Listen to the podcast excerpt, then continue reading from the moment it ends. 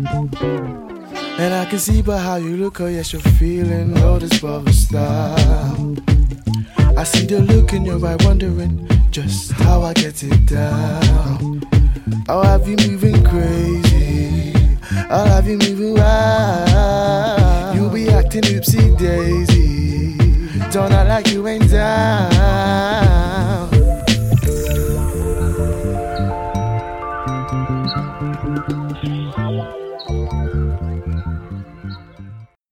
Hey guys, welcome back to Block Channel. We're back for episode 19 this week, and we have another doubleheader. That's two in a row. Last week we were joined by Jared and Matt from Status, and now today we're joined by Galen and Curtis from the Urbit Project. And then my co-hosts today are Dr. Petty and Dimitri. So if you gentlemen just want to go ahead and introduce yourselves. As always, Dr. Petty here to ask some hard-hitting questions. And D, the other co-host, also known as Black Sauce 007.5 on the PlayStation Network. You can find playing Battlefield 1. And I'm Stephen Mackey. Everyone knows. You guys know who I am. And then, so of course, we're joined by Galen and Curtis. So, gentlemen, whichever one of you guys would like to go first, please just choose and give us a backgrounder on where you're from, your technical background, how you ended up in the space, and just give us a breakdown. Sure, I'll do my best. So I'm Galen, and I'm actually from around here. I grew up in Santa Cruz, and let's see, my background is a little bit weird. I actually have an architecture degree, so I kind of grew up loving designing things and making things, but then I was, close to Silicon Valley, so it was just the norm that you would, actually build the things that you designed or wanted to see in the world. And I was surrounded by a bunch of nerds, so I've been coding since I was a kid, but I mostly care about building products. My background is, besides going to school to study sort of like art and design, I worked in kind of like the early interactive world. So like worked in the agency world, building websites like CNN and stuff like that, like way back in the day. I've done basically everything on the front end. And I guess as far as Urbit is concerned, I still write a lot of front end code and basically touch everything from visual design and like music or video editing through to kind of like light back end stuff. But I'm not a heavy duty systems programmer.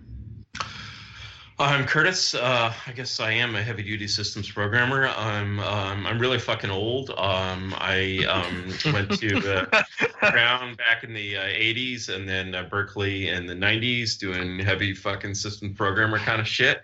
And after that, I dropped out of grad school and did some systems programmer shit in the real world. And one of the things I was most y'all remember WAP. You motherfuckers remember WAP? Wow. It's been a while. Yeah, that takes you back. So I wrote the kernel of like the leading WAP browser, which shipped like a billion Unix units, except it sucked and maybe like 10,000 people used it, but we still got paid. That was the question, eventually you ship shit that sucks, it catches up with you, right?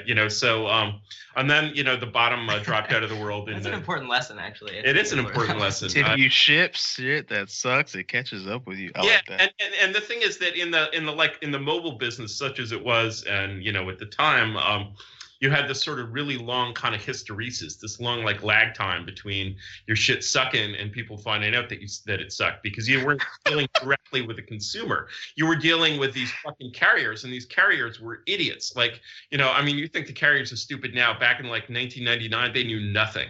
And so, our company was doing shit like we were selling them what was basically an Apache gateway, and we were charging them like $3 per user per month for this shit, right? So our numbers were good, it was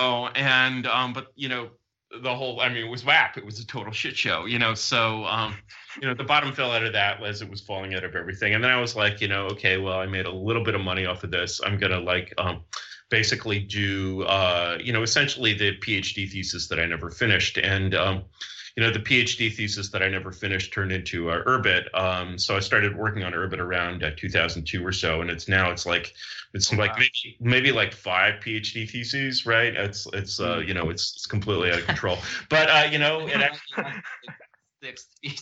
We might do well on the 6th, because this is basically a clean slate implementation of or redesign of the whole stack. It's like we're going to take all the 20th century software, which is a field that I know quite intimately. We're just going to throw the whole thing out, and that's basically what Urbit is. So I built that for a while, and then for whatever reason, it started to actually work. So I was like, okay. Start a company. And in the meantime, Satoshi, whoever he is, which is not me, by the way, had invented, this sort of wonderful idea of we're going to sell digital assets. And it turns out that basically my kind of crazy early 2000s idea of I'm going to create a new network and basically fund that by selling address space in the network was actually something that people no longer consider crazy. It's actually, become sort of depressingly normal these days. So I did all the hard work for you. Yeah, Satoshi did all the hard work for me. Well, I did some hard. Yeah, I did some hard work myself. After basically building this thing, Urbit now works. So, for some values of the word work. And I'm the CTO of our little company here, and Galen's the CEO. And we're doing it. I got a good way to kind of bring us into the next part. I have a PhD in computational physics. I'm intimately involved with dealing with networks at kind of parallel scale. How does Urbit work? What is Urbit, and why does that shit not suck? Like, why is the bottom not going to drop out? Well, that's an excellent question. It can be answered in several different ways. I guess I would say, from the perspective of computational physics, Urbit is something, sort of very unusual in a way because it's a deterministic operating system. When I say operating system, I don't mean this is something you run on the bare metal of your PC or whatever. I mean, it's kind of an operating system in the sense that, the browser is, except that the browser has this kind of transient quality. It's not meant to sort of live forever. But whatever it really is basically an operating system where the state of that operating system at any point is a pure and frozen function of its event history. And this function actually fits on a t-shirt. We have these t-shirts. They're very cool. Galen designed them. They're very cool shirts. So if you imagine sort of you're designing a computer abstractly, and you're saying, well, what is a computer really? Forget all those kind of legacy peripherals and crap. It's basically something that's it's a stateful packet transceiver.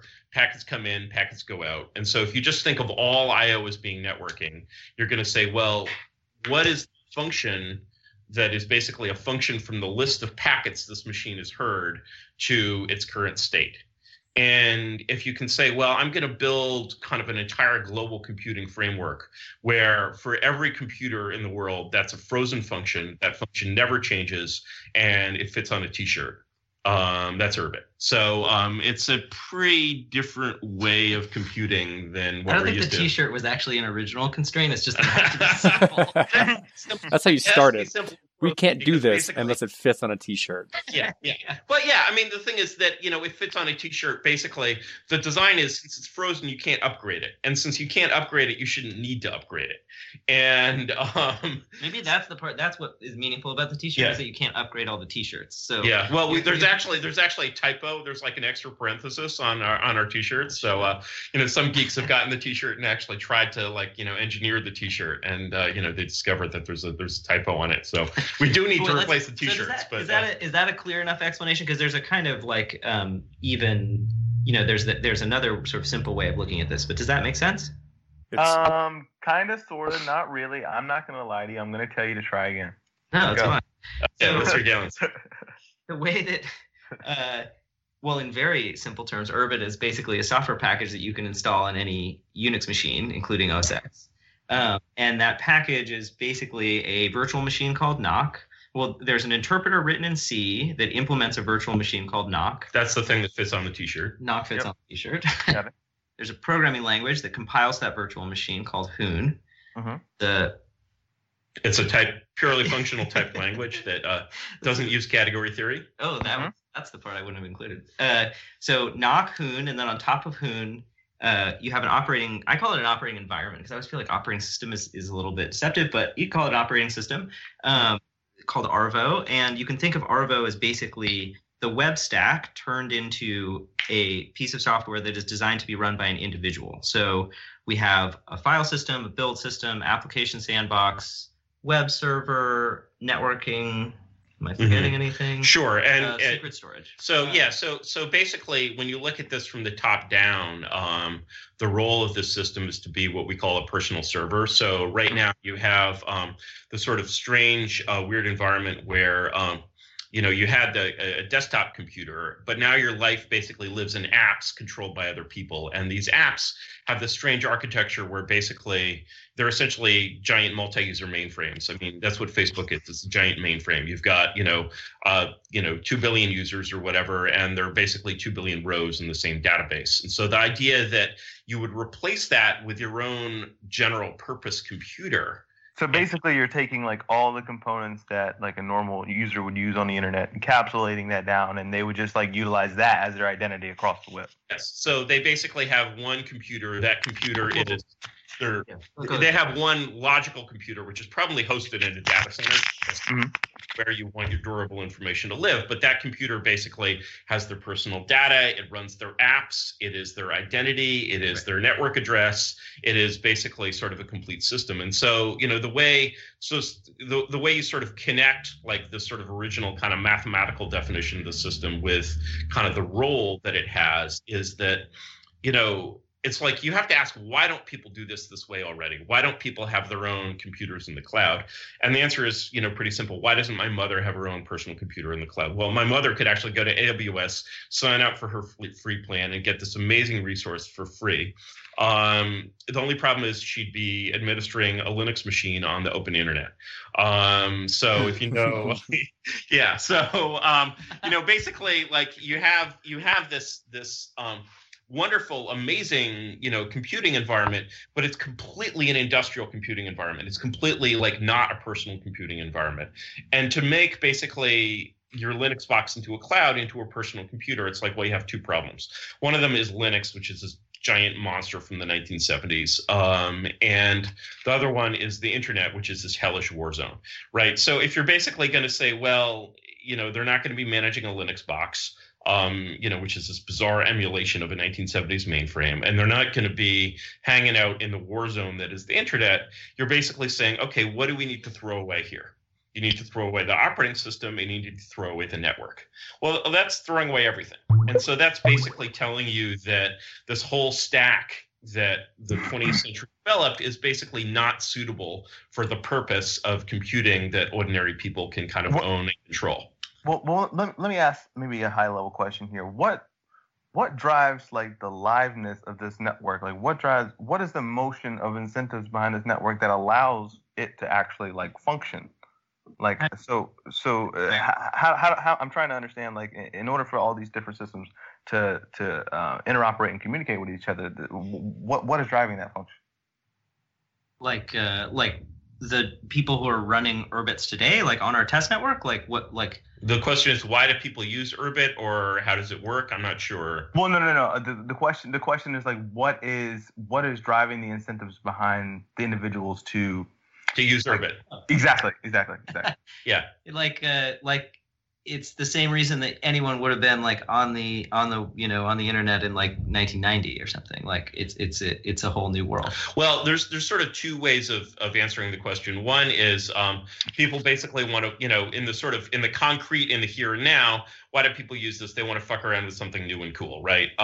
You know, that's hardly a novel, you know, experience. If you look at the sort of more abstract question of why do people want to take all these apps that they use and have one server that's a general purpose computer rather than a whole bunch of different servers which are special purpose computers owned by other people. But we can come back to this, but like you're asking in a way from the kind of blockchain, like is there some kind of actual digital asset related? Yeah, is there some sort of like token is there something that is like driving individuals into this network in order to like do something to gain something from being a part of the network?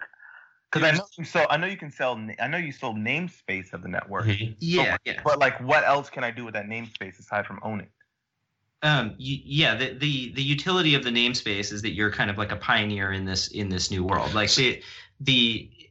so when we so last summer we sold the first blocks of address space. We should probably go through. Break that down for me, fellas. Yeah, so. You get the idea of like this thing is a computer that lives on top of a Unix machine, right? So it's a virtual computer, and to run this thing on the network, you need an address, and these addresses are finite. And not only are they finite, but we bundle them into blocks such that like the higher level blocks issue blocks below them. So at the top, we have 256 galaxies. Each like one of those galaxies signs the keys for a block of stars. There are 65,000 total stars, and those stars sign the keys for planets. There are 4 billion planets. So as a user on this network, basically what you get is this interesting thing called a ship, which is both a name and an address in a way that basically is sort of different from the way the internet works. The internet, of course, has this dual layer naming system where you have an IP address and then you bind a human meaningful name to that with a DNS, right? And in Urbit, you have a one-layer system where you basically take, ordinary users on Urbit have planets, which are 32-bit addresses, just the length of IP addresses. Instead of remembering these planet names as sort of treating them as these opaque, invisible things, which are changing like IP addresses, we turn them into names. And so we basically take every byte of your planet and we basically map that to a syllable. So we get like a synthetic name. So I'm, Surig Namtiv, and, he's Ravmel Rapdial.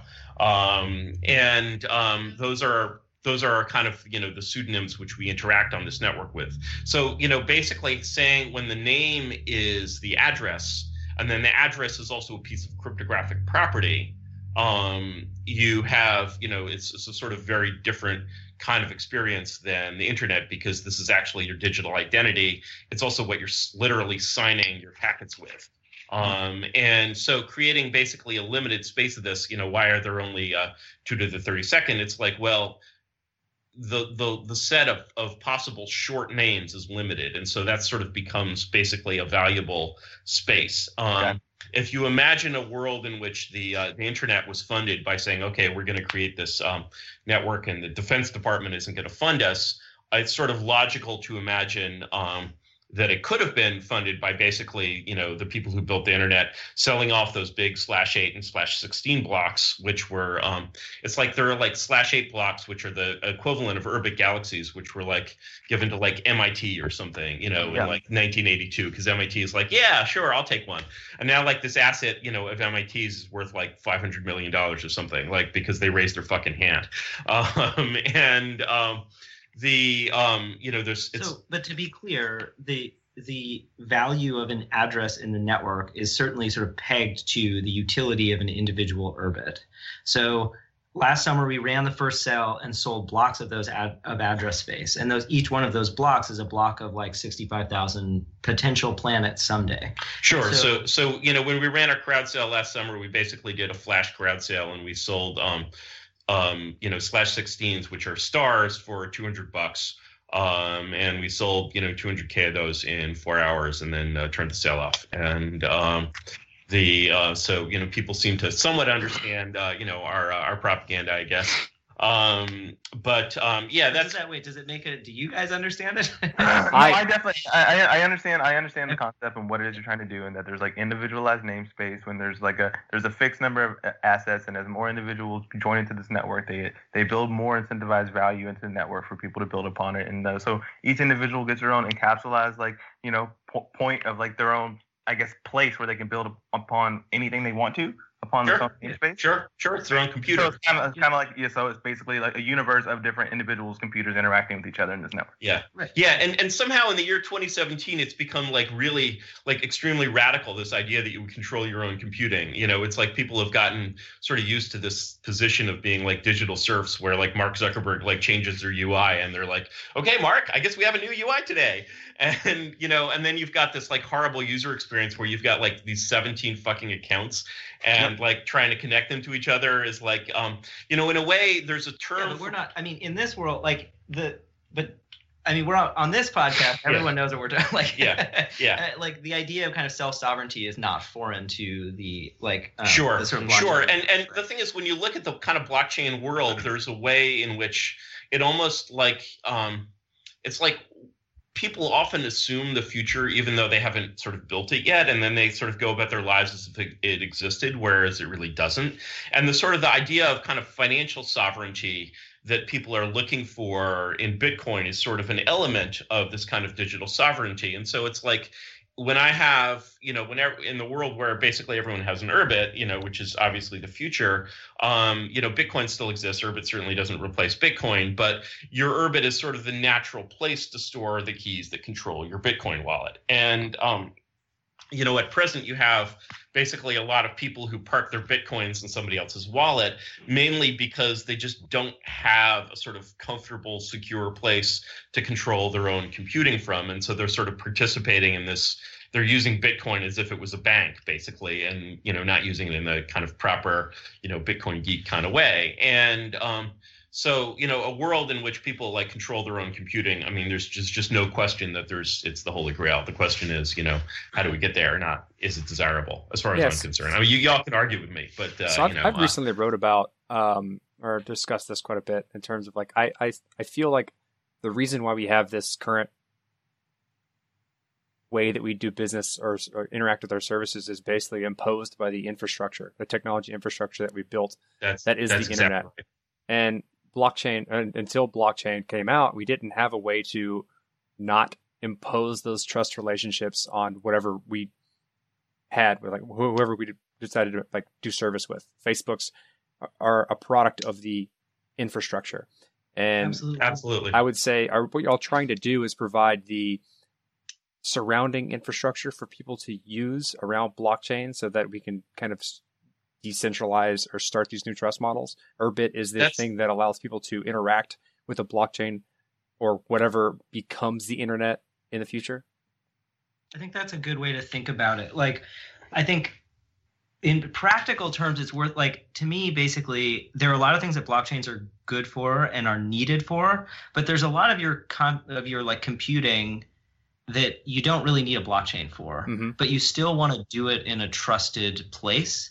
And by trusted, I mean, you know, something that you control with a private key, like that you have some cryptographic ownership of, but also something that you feel control over, right? So that is not something where the UI and the business logic is decided on completely by someone else.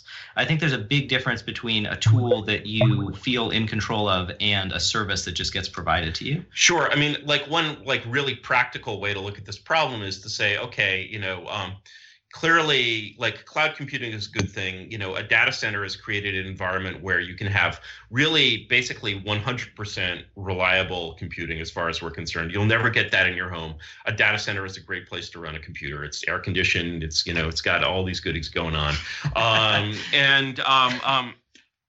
And yet, you know, when you have your Urbit running on somebody else's computer in somebody else's data center, that is very categorically different from your Facebook profile, which is also in somebody else's data center. And let me explain why. So this is sort of the magic of general purpose computing in a way, is that when I am controlling the programs and the software that I run on my own data, there's a kind of, you know, there's a definition. I mean, in Urbit, there's actually a formal definition because Urbit is formally defined. It's this function, right?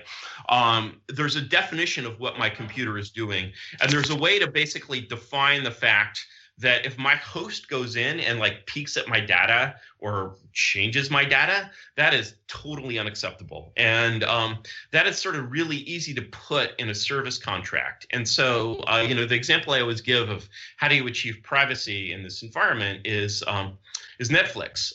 You know, obviously Netflix is not a personal computing use, but Netflix, of course, runs its infrastructure on AWS.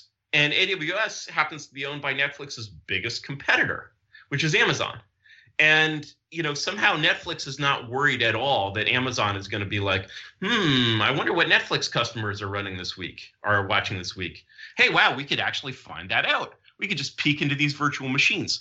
And the thing is, that would basically, okay, they could do that. They could get, you know, $10 million worth of market research out of that, and it would destroy people's confidence in AWS. Whereas when your basically Facebook profile is sitting there on Mark Zuckerberg's servers, and it's running Mark Zuckerberg's programs, and there's basically no way Mark Zuckerberg cannot have his greasy little fingers all over your data. And they could be clean. I mean, even if they were clean fingers, you know, like, I don't want somebody else's fingers on, like, you know, it's like, next thing I'll be touching my woman, you know. And nobody wants a good finger by Mark Zuckerberg. Exactly. You're not even a robot. We can all agree on that. So give you a specific, so it's like, you can think of it, to sort of simplify, it's like Urbit's a good complement to the two blockchains, in that, like, your Urbit is a great place to kind of call out to the blockchain. But when you think of examples like, say, just like messaging or publishing, like, where do I keep an archive of, I don't know, photos or something. So a blockchain could maybe provide a trust model for how I could store those with a third party, but Urbit provides an option where it's like, well, you could just do that yourself. The thing I always like to say about, you know, basically comparing Urbit to Bitcoin is that, I Ethereum in some ways is a better, comparison. You know, Ethereum is, you know, the whole world is computing on a cell phone from 1999, right? And I remember these cell phones from 1999, you don't want to be on a 1999 cell phone unless you can help it. And so, in a way, a system like Bitcoin or Ethereum is sort of like a superconductor. It provides basically this ability to construct basically absolute, you know, trust in a way that requires trusting no one. It's like a trust superconductor. But the thing is, superconductors are great, but if you open up your iPhone, you won't see a lot of superconducting wires in there. What you'll see is a lot of wires. And so in a sense, you know, having this kind of superconducting magic is really sort of best shown if you have this kind of infrastructure of kind of normal, I compute for myself, kind of, you know, regular non-superconducting, you know, computing around it. And that's sort of one thing that the blockchain, you know, ecosystem is missing. Now, I mean, your Urbit is, of course, like, you know, there's a million web services out there that aren't blockchain. And so your Urbit is also meant to talk to, because a big focus of the way an Urbit becomes useful is it basically becomes a mechanism for using web services, right? That's a slightly different conversation. But, you know, yeah, I mean, having your own server is just like, I mean, it's like, it's just liberating, you know, in a sense. I mean, it's like when I you know, do propaganda for this, I sort of always remind people that there was a time in, like, you know, really 40 years ago when the idea that you would have your own computer is, like, ridiculous. Like, a computer is like a mainframe in the basement of some bank or something. And then, you know, in 1977, a computer is something that sends you, like, billing statements in the mail. And then by 1987, you have your own, and it's just like, whoa, this is completely different. And somehow we've gone back to this. Everybody uses the mainframe in the basement, you know, model, not just, you know, as a way of implementing sort of the data center goodness, but actually that's the experience. Like, when we do Facebook messaging, that's exactly like mailbox to mailbox messaging in Unix in, you know, 1983. Does that make a certain amount of sense? Definitely. Great. So I have a question for you. So what are some novel things that have sort of, like, so where is Urbit at, like, currently? What's currently being created or have been created, or what's going on? Okay. So technically, the current status of the system is we have a running network. It's a live network. It ships its own updates over the air. The keys are in test phase, and which means they're not sort of real keys. So basically, when you buy cryptographic property from us, you're really buying a promise that we're going to ship you live keys when the live keys are live, because, you know, you hate to fuck that shit up. But this is a, you know, live working system. It serves its own website. You go to urbit.org. That's served from an Urbit. You can go to urbit.org /stream and basically see Urbit's own chat network in action. Sometimes a little slow. But yeah, it's basically, it's like, it has its own forum. I mean, for the most part, we use Urbit in a way to bootstrap Urbit development. So, yeah. And the most sort of work at the moment is still being spent on, you know, getting the core of the system to be completely stable. I was thinking earlier that, in a way, like, the ideal Urbit user today is someone who a sort of aspires to be a core dev. Like, I don't know how many, well, I mean, Bitcoin core is a whole other conversation, but like, the kinds of people who hang out in Urbit chat, who publish stuff to Urbit, and who are kind of like the community that's kind of coalescing around the project is definitely people who are willing to dive into a pretty young, a pretty young system with mediocre documentation, but where we're around all the time. And there are a lot of people there who can help support you figure out how to use this thing and experiment with it. So, in essence, like part of the thing that happened, I mean, the way Urbit has been developed, since the beginning is that the goal is to have something that is just really fucking beautiful. So like the Urbit, for example, good way to say it, very elegant. I hope that's how you like beautiful. Yeah, that's do your advertising from here on out. That's perfect. Yeah, really fucking beautiful. And so like for example, the the core of Urbit, which is the self-compiling compiler for this language Hoon is 10,000 lines of Hoon. That's basically a self-compiling compiler for a typed functional language with all, the standard libraries that it needs. Could be a little smaller, but like that's pretty tight. The operating system proper, which is basically a non-preemptive event-driven operating system, that's 1,000 lines of code. And so basically keeping the shit extremely pretty is kind of the only way, it's like, the as a computer scientist, basically the work that I always admired the most is like the early Unix papers where they would write these guys, fucking hippies hanging out at Bell Labs. They worked on this giant system Multics from in the late 60s, which was this giant like DoD contract thing, millions of lines of code. And they wrote Unix just on this sort of little computer they had in, on the side, Bell Labs. Nobody knew what they were using it for. It had 64K of memory. And they wrote this system that basically did the same things as Multics, but it was 10,000 lines of code. And that's the way they sort of write their original papers in the Bell System Technical Journal is they're basically like, does this, does that, and it's 10,000 lines of code. And what you learn from that 10,000 lines of code is that basically this is a system that is tight. And the goal of basically making a system like this is to say, we with this, a millionth of the resources of Google and whatever can build an operating system that works, that can upgrade itself. We ship our own upgrades over the air. So we basically upgrade the system live. You don't even notice that it's, getting upgraded under you sometimes. And, to be able to do that in a way that is basically simple and clean and beautiful requires rewriting the system over and over again. I think every component basically takes about 3 rewrites. And so, basically, I would say that in terms of code quality, which is really the important metric, maybe about, 30% of the system meets my kind of standards for code quality. And the rest is like, okay, we build it. It works. Now let's figure out how to make it as clean as it needs to be. And kind of the mission here is to basically say, we're going to take this mechanical simplicity of the system. We're going to take the fact that this is a pure function, that it's, the whole goddamn thing is, still well under 50,000 lines of code for the whole code base. That's including apps. That's including the, the whole stack. And we're going to take this mechanical simplicity and we're going to turn it into simplicity for the user, for the human being who's using this system. Because our essential idea is we can make a personal server, a server that is simple enough for a human being, a normal human being to like own and operate, which is a very, kind of bold ambition. And kind of the only way to do that is to basically do it just super cleanly and do it right. So that's my real sales pitch, but I can say fuck more if you want. So actually I have 2 questions two sets of questions that will be very crucial in like closing this up. So the first question is going to be how much LSD is involved with the names, and that's the first question. And the second question will be, what sort of advice do you want to leave with any developers or any individuals that are interested in this project? So let's start with the first one. All right. Where did all these names come from? The first one is the LSD question. They used to say a long time ago that it wasn't a coincidence that BSD and LSD came from the same place.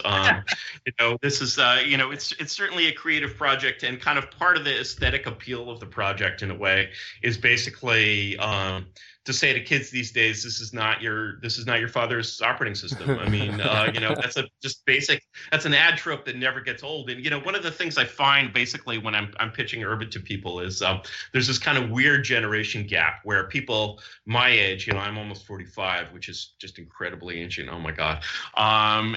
People my age are, they hear a bit of it and they're like, oh yeah, I understand what you're trying to do. You're trying to bring the dream, the future that we all expected, to see in 2017 when it was 1992. You're trying to make that future actually happen. Okay, that's cool. And then if I talk to kids who are under 25, they're like, wow, yeah, you're trying to build a computing environment that's new and for my century.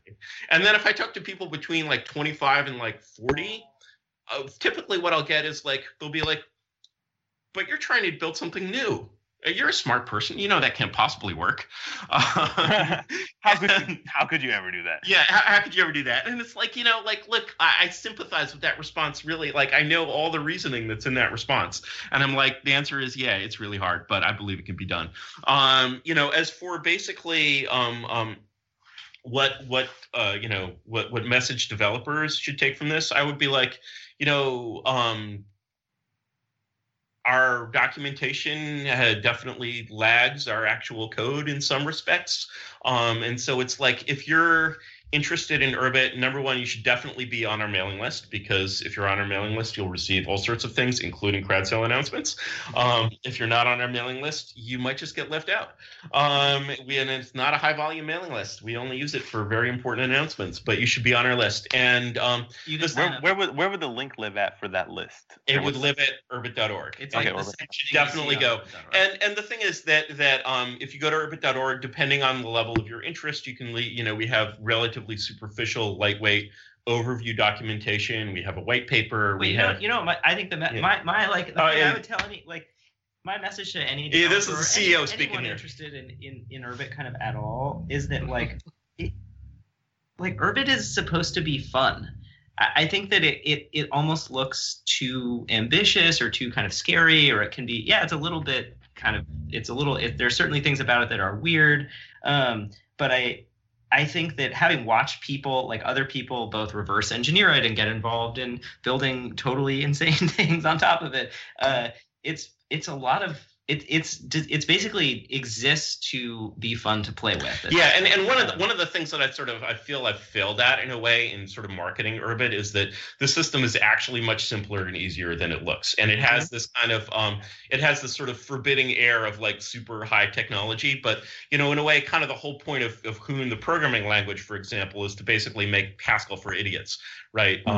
Because I'm too stupid to use Haskell, so I figure a lot of other people are as well, And so in a way, basically, once you get past, the shock of alienness, because it is a very alien system and the syntax looks like nothing you've ever seen before, for example. Once you get past that shock of alienness, it is fun and it is whimsical and people really do enjoy it, and they're really surprised by how easy it is. I mean, when you look at let me just go through a little, programmer sales pitch here. This is an environment where, for example, Urbit is a single level store. So there's no distinction between persistent and non-persistent, data structures. So this whole shit show that everybody has to go through all the time of object relational mapping, where they're like, oh, I have a programming language to handle things in memory, but then I have to turn it into a database when I want to save it, and that's those were two completely different parts of the CS department in 1968, so I guess I'm gonna have to translate them across this this boundary. It just doesn't exist in Urbit. When you do distributed programming in Urbit, your all of your requests are typed, they're all transactional, they're all this is luxury. This is meant to be luxury computing in a way. And, the feeling of basically building a network service in Urbit versus building it in a conventional system, you really get the fact that the system is has been re-engineered from scratch, from the bottom up, allows you to do things like basically, type check transactional messages that are very, very hard in these stacks that are assembled, piecemeal. So there really are, serious goodies underneath the forbidding exterior. And that's another thing I want to, sell to people. Yeah, I guess that's the thing, that when I say it's fun, I mean that, like, one thing that I've noticed over the years being sort of peripherally involved in open source is that, like, open source basically just means, like, bug fixes. Like, you're kind of, like, hanging out, figuring out how to fix a bug in some gigantic software stack that everyone barely understands. Mm-hmm. And what makes Urbit really fun is that, like, you can, you know, we see people, like, the last couple of days, someone's been working on, like, a language change, like a deep language change that is a complete, like, it's like watching someone, you know, figure out how to, you know, get from like Santa Fe to San Diego on horseback, and like, sure, know, like, sure, and we'll merge this pull request and we'll ship that language change over there, and won't even know that their system's got rebooted. And you know, somebody built a MUD in it. You know, yeah. I mean, it's level, just the like other thing actually that happened the other day that was pretty cool is like you could build. Someone built a Twitter clone that's all front end code. It's completely JavaScript. It's just like Urbit is, you know, Urbit is Twitter at such a level that there's kind of no back end required. And there's also not an entire company of engineers required. Yeah. Yeah. And so, you know, it's like, it's really, you know, we didn't just reinvent the world just to reinvent the world. We reinvented the world to get it right. And you really will feel kind of that rightness. Now, am I going to say you should, you know, if you're, hey, you've got this great idea for an app that's, you know, your next YC startup, should you build that in Urbit? Definitely not. You know, for one thing, Urbit isn't even meant for apps that serve multiple users. It's intended for single user apps. So, you know, it's a different paradigm, right? But you know, if you want to have fun, I don't think there's any other source of fun that compares, honestly. But I'm a geek, so I would say that. Are you guys familiar with the Blockstack project? I don't want to I know we were closing this up, but you know, it's kind of like, you know, individualized, like capsulated data.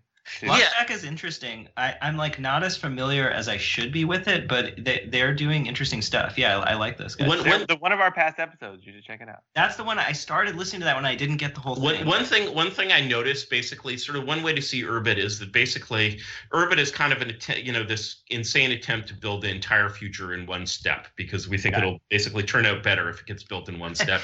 And what we see is basically that a lot of people have sort of built pieces of the future, and they've built basically something. It's sort of clear, for example, you know, it's clear that the future needs something like Bitcoin and or Ethereum and or Blockstack, which adds a layer of generality to it. Blockstack still is not, you know, whether you're looking at Blockstack or something like IPFS or sort of other kind of pieces of the puzzle.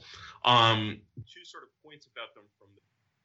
One of them is that basically none of them is attempting to provide this sort of, you know, end-to-end, you know, one-stop shopping experience of like, okay, this is your future. The other is that basically as these projects succeed, much like Bitcoin, Urbit is going to be really good at sort of interfacing with them. And so it's like, does Urbit have its own network file system like IPFS? Yes.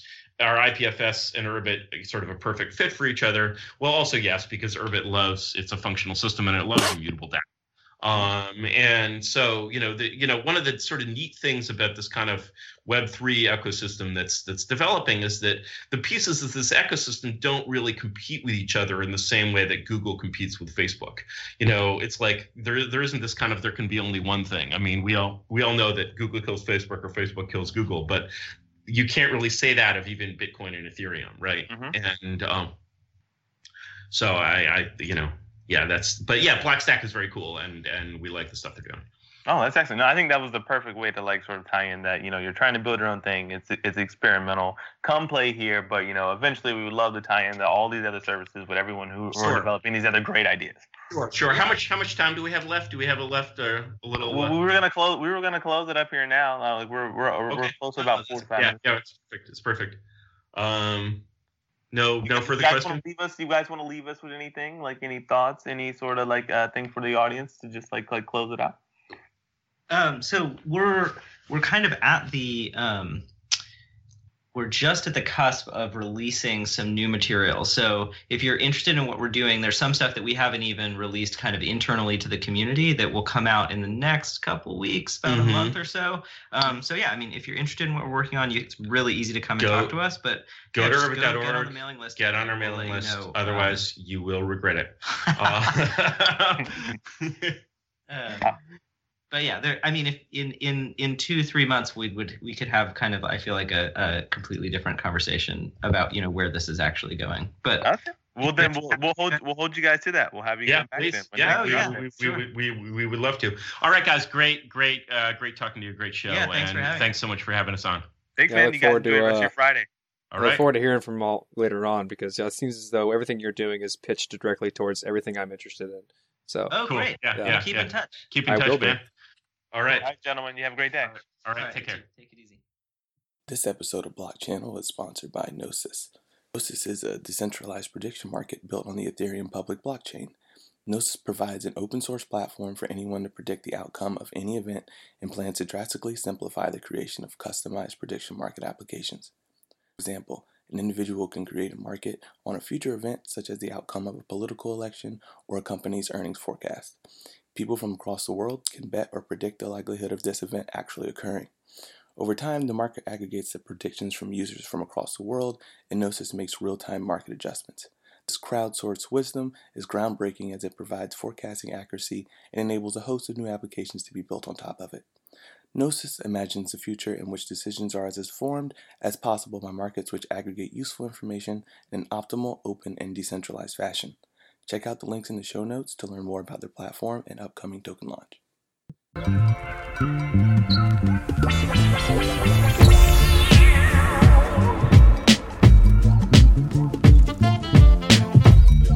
Oh, give me that feeling. Could you tell me what's the meaning?